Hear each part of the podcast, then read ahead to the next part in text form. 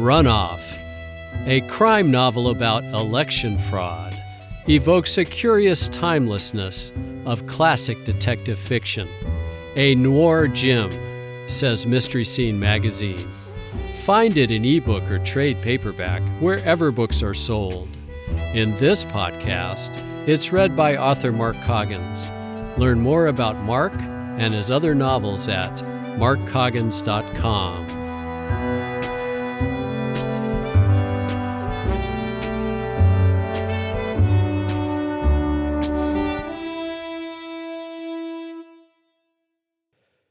Chapter 33 Return of the Dragon. The polls never opened for the runoff election the next morning. After Chris and I got done talking, city officials finally accepted that the one in November had been rigged. They invalidated the results and scheduled it to be held again using the old paper ballot system in January. 14th and Mission, I dare you, was the text message I had sent read from the car in front of the construction site. He got clean away, and no one thought to ask me how he happened to be there at just the right time. Maybe text messaging wasn't quite the Valley Girl game I'd taken it to be. Chris and I got thrown in the slammer. Chris got out the next day, but I ended up with a bail amount I had no hope of scratching together. It took three weeks of Mark Ritchie's time and $24,000 in fees to get me out. The murder charges against me were dropped when Chris located an adult toy store on Valencia Street, where Diego bought the strap on found at August Alley. The female clerk remembered Diego because his response to the question about whether the item was for personal use or should be gift wrapped was, Just put it in a bag, dyke. Likewise, the evidence clerk at the South San Francisco police station admitted that he had been bribed by Diego to release my gun and forge my signature, badly, on the locker release form. The remaining charges of resisting arrest and criminal flight were dropped when Ritchie pointed out how much worse I could make things for the city by talking to the newspapers. That was no empty threat either. There wasn't a day I spent in jail that the media didn't try to interview me. The threat of going public also carried the day for Chris, and the charges against him of accessory to murder. The Dragon Lady and Lisa came back to town soon after Wu's death hit the papers, and Lisa and Chris were frequent visitors while I was incarcerated. Lisa filled me in on how she and her mother had avoided capture by Wu and regaled me with details of their subsequent adventures in Paris, which mainly seemed to involve shopping. Chris kept me appraised of the forensic audit the city was performing on the November election and all the processes, systems, and software involved. It seemed his friend from the engineering staff of the now bankrupt Columbia Voting Technologies had been hired as part of the audit team. Exactly what sort of friend is he? I asked. Oh, let's just put it this way I get most of the scoop horizontal. I covered the speaker dingus and the plexiglass wall that separated us. Too much information. The day I got out, Lisa met me at the intake and release facility on 7th Street with mylar balloons and champagne. Ready for your next session on the yoga mat, big boy? Lisa whispered in my ear after planting a wet one on my lips. She was wearing a pencil skirt and a black satin top with a keyhole cutaway. The view was breathtaking. That's almost all I've been thinking of. She made a face. Only almost? Well, there were a few other little things, like not spending the rest of my life in jail and figuring out how to pay my shyster lawyer. Don't worry about that. My mother's already got it covered. She wants you to come by her office so she can thank you and pay you your bonus, which she says you've more than earned. She has a point there. Tell her I'll be there later this afternoon, after I get my shoes polished.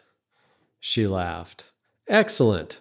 I've got a big evening planned for us after that. But it turned out I didn't have time for my shoes. I went instead to visit Gretchen at her apartment in Cow Hollow.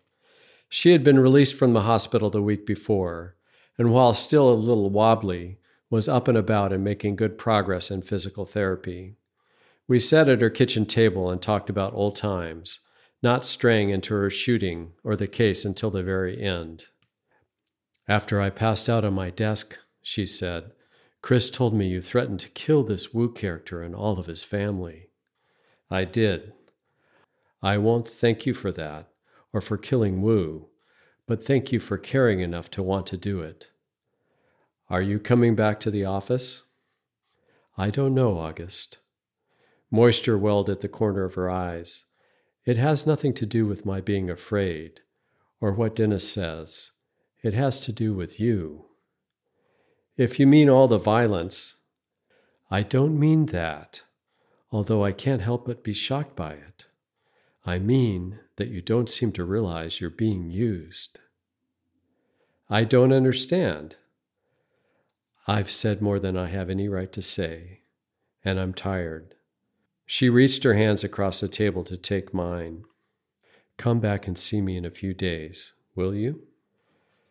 I had taken a cab to Gretchen's apartment, and now I walked up Union over the hill to North Beach, and then down Columbus and across to Grant in Chinatown. It was two miles at least, and it gave me a lot of time to think. Once on to Grant, I pointed myself towards the Dragon Lady's office, but stopped along the way at Chow's Back Scratcher Emporium. We talked for a while, and I left with one of his new bumper stickers. It read, Change and chow, they go together. The violin player was not at his usual place outside the Dragon Lady's building. I assumed the incident with the cleavers had put him off his feed, but the red phone had been repaired, and Lisa was quick to answer and open the private elevator for the short ride to the penthouse. She beamed at me from behind the reception desk when I stepped out. The furniture had all been resettled, the mangled carpet and the smashed vases replaced, and a spray of white orchids set at her elbow. The sun was working hard to break free from a bank of puffy clouds, and filtered light came through the floor to ceiling windows, filling the room with a soft, diffuse glow. It seemed about as far as you could get from the fluorescent lit, concrete and stainless steel bunker I'd been living in for the past few weeks. Go on in, said Lisa. She's waiting for you, but don't be too long. We're having drinks at the Redwood Room and then dinner at Fleur de Lys. I assumed we were going straight to the yoga mat. She giggled. First things first. I winked at her and then went up to the Dragon Lady's office door and knocked. I heard something I hoped was enter and opened the door. She was sitting ramrod straight behind her Napoleon's tomb of a desk, wearing a tailored suit and enough jade to choke a real dragon just like the first time I visited. The bookshelf had been righted, the other furniture had been replaced, and the divots in the desk had been filled without any telltale marks.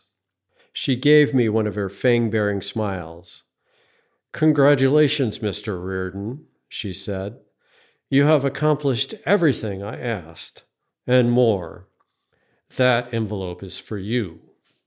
I pulled up a chair across from her and reached for the envelope at the edge of the desk. It wasn't fat like the one Calder had proffered, but it packed a heftier punch. Inside was a cashier's check for $35,000. I set it on my lap. I understand you picked up my legal expenses as well. All of this is much more than we agreed. As I said, you also did more than we agreed. But I would like to hear your explanation of exactly what happened. The city hasn't released any information, and the media has been useless, my paper included. There's been nothing but a jumble of confusing, contradictory speculations. Some people, like Ralph Wood and Arthur Calder, seem to be running scared, but I don't understand why. So you're asking me what I know? She frowned at me. Yes, isn't that what I just said? Does that surprise you? Not at all. If I were you, I'd want the same thing. And it is a complicated business. I learned that electronic voting machines, or more accurately, electronic voting systems and processes, are vulnerable at many points. When the software is being developed and installed, at the precinct when the votes are cast, when the USB drives are collected from the machines, at election headquarters where the votes are tallied. All of those places. Yes, yes, I know all of that. Well, the mistake I made was to assume that only one vulnerability was exploited, and that only one person, or several people working together with the same goal, were involved. It turns out there were a lot of fingers in the pie, and they were all groping for the plum from different directions. For instance, the chief engineer at CVT, Geiberger, built a sort of trapdoor into the touchscreen software, allowing him to control the candidate who received the most votes on any particular machine. Calder bribed him to ensure that Loudon won the election hands down, without requiring a runoff with Padilla or Chow. But that didn't happen. No, it didn't. And I'm sure Calder didn't pay Geiberger what he was promised, which, coupled with the nasty divorce he had just been through, probably led to him going postal at CVT after they failed to settle his stock grievance. He didn't get the stock, and he didn't get the money from Calder. The dragon lady reached up to finger one of her clip earrings. Irritated, she pulled it off. Yes, but why didn't it happen? Did the change Geiberger made fail to work the way he planned? No, it worked perfectly. The problem, for Geiberger at least, was that the vulnerability he selected was upstream in the election process. He picked the first place you could tamper with the system, at the voting machine. But it turned out that the Green Party had somebody who picked the last place you could tamper with the process, at the elections department on the election management system. That was Raymond Fitch, aka Roadrunner, the kid who died in the car at the construction site with Diego Beretta. They were both working for Wood to fix the election for Padilla. Well, maybe working isn't quite the way to phrase it in Roadrunner's case. I think he alone of all the would be conspirators did it for his beliefs. Anyway, during the November election, he hacked into a wireless network at City Hall and accessed the voting database. Then he simply typed in the vote counts he wanted for each of the precincts, overriding whatever was already recorded. He intended to do the same thing for the runoff election, giving the victory to Padilla. There was a mention in the paper that this Roadrunner person had a paper audit trail from one of the voting machines. What was he doing with that? Nothing, as it turned out. He had made up a set of dummy audit trails that matched the results he had entered in the election management system. I think he hoped to replace the originals to make his hack more difficult to detect, but he couldn't get access, even though he worked in an adjacent office in City Hall. While the electronic security for the election was bad, the physical security was not. All the materials from the precincts are kept in a locked room. The dragon lady rolled her earring around in her palm seemingly deep in thought. Other questions? I asked. No, I. I held up the envelope and sighted down the edge of it. I can think of one question you might have. Who killed Elections Director Bowman? Well, yes, you haven't explained. Another might be where does Wu come into all of this? Although maybe you already have a handle on that, seeing how you left the country to avoid him. The dragon lady clenched the earring in her hand and sat up even straighter in her chair, if that was possible. She said nothing. I myself never found any evidence of his involvement in the election, I continued in a breezy tone, but my associate has a pipeline into the forensic audit they're doing at City Hall. They found that the votes recorded on the USB drives collected from the individual machines at the precincts often did not match the precinct totals in the election management database. That's hardly a newsflash. Given what I told you about Geiberger and Roadrunner, you'd expect the drives would show more votes for Loudon and the database would show more for Padilla. The interesting bit was there were more votes for Chow on the USB drives. In fact, when they reloaded the database with the drives from all the precincts, they found that Chow and Loudon were neck and neck, which would have forced a runoff election between them, not between Loudon and Padilla. I gave her what I imagined was a sort of ah shuck smile. It's pretty confusing, isn't it?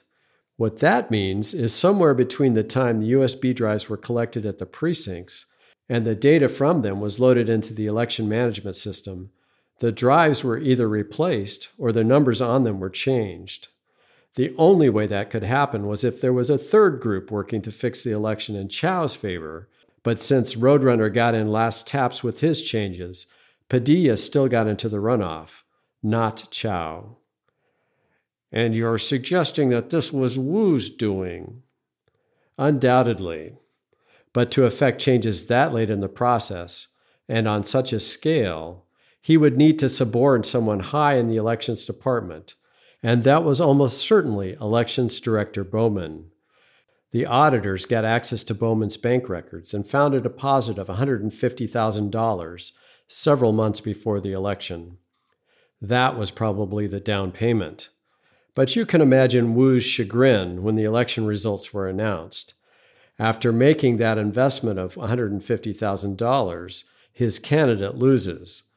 Based on what I know about Wu, he probably didn't take that lying down. He probably thought he'd been double crossed by Bowman and had him killed. Poor Bowman. He knew somebody else had finagled the results, but he couldn't afford to launch an investigation, or he'd risk exposing his own scam. I fanned myself with the envelope and looked across the desk expectantly. The Dragon Lady sighed. Your veiled references to my relationship with Wu and the affected manner you've assumed since you walked in here hasn't escaped my attention, Mr. Riordan. Just where are you going with this?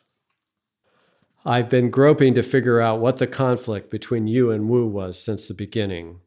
Chow suggested that maybe you had some business disagreement, and your daughter seemed to confirm that when she told me you were in a real estate transaction with him where he felt he was still owed money. Wu himself hinted at something along those lines, although the first time I talked with him, he suggested things between you had been smoothed over. What I can't help but wonder now is if the business transaction under dispute was fixing the election for Chow. Wu didn't deliver his promise, so you didn't pay. Wu tried to kidnap Lisa as leverage to get the money, so you mollified him with a partial payment or at least the promise of one. Then you were friends again.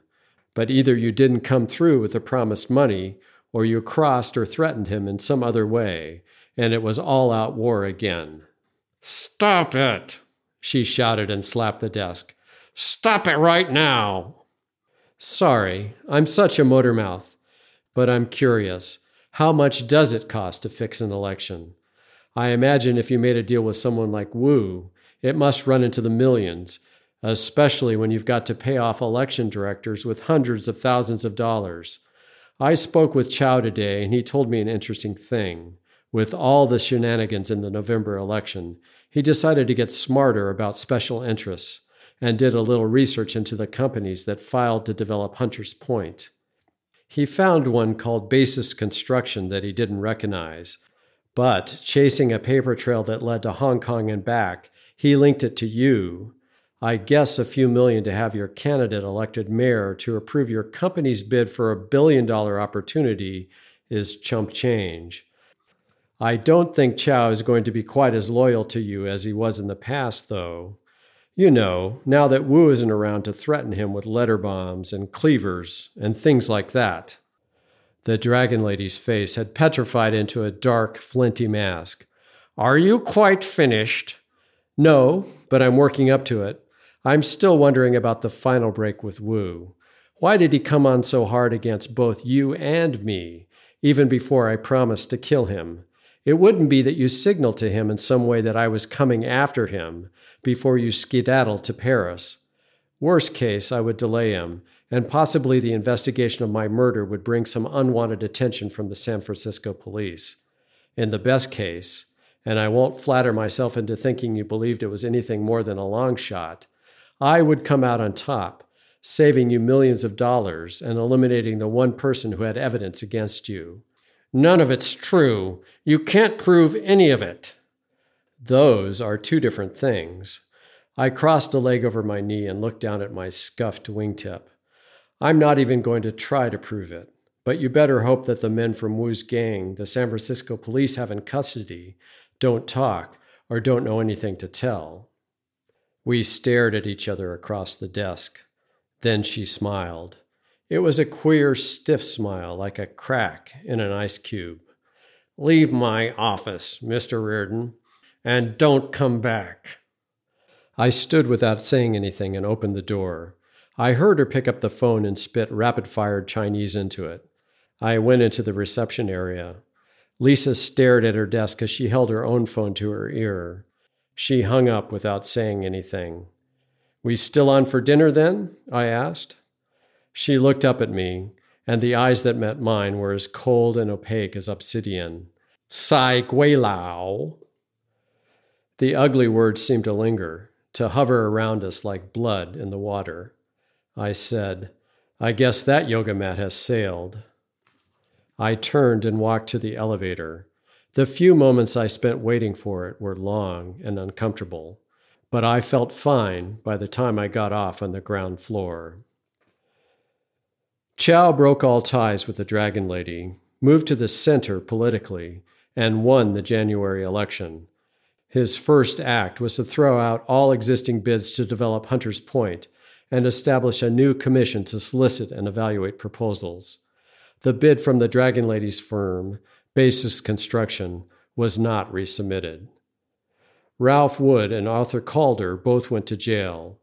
Wood drawing a life sentence for his conviction on conspiracy to commit first degree murder in the death of the Wilmots. Maurice Salais won approval from the Planning Commission to develop senior housing on the property where his mother's bakery had stood for 30 years. She now resides in one of the units. Cassia's mom got a divorce from her stepdad. Cassia caught a Greyhound back to Reno, where she enrolled in a local junior college. She sent a postcard to tell me she was majoring in philosophy, with a specialization in 19th century Russian nihilists. Gretchen made a full recovery and returned to work as my secretary. The first day back, she announced her engagement to Dennis Drent. Chris and his engineer friend went on an all gay cruise to Spain, Italy, and the Greek Isles. He defrayed expenses by performing, as Cassandra, in the ship's popular show tune review. On a Slow Boat to China was his opening number. I sent one more text message to Red, asking him to meet me on a particular evening at the How Now bar in South City. When he showed up, I bought him a beer beat him two out of three games on the Junior Pac Man, and gave him $20,000 in cash of the Dragon Lady's money. I told him my largesse did not extend to giving him a free pass for future ATM thefts, but there haven't been any more in San Francisco, and I never collected the Bay Area Bankers Association reward.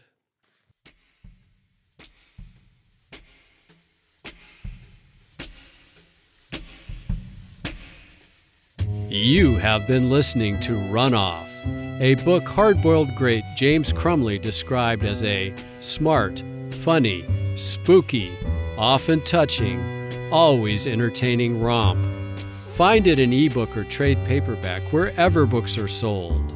In this podcast, it's read by author Mark Coggins. Learn more about Mark and his other novels at markcoggins.com.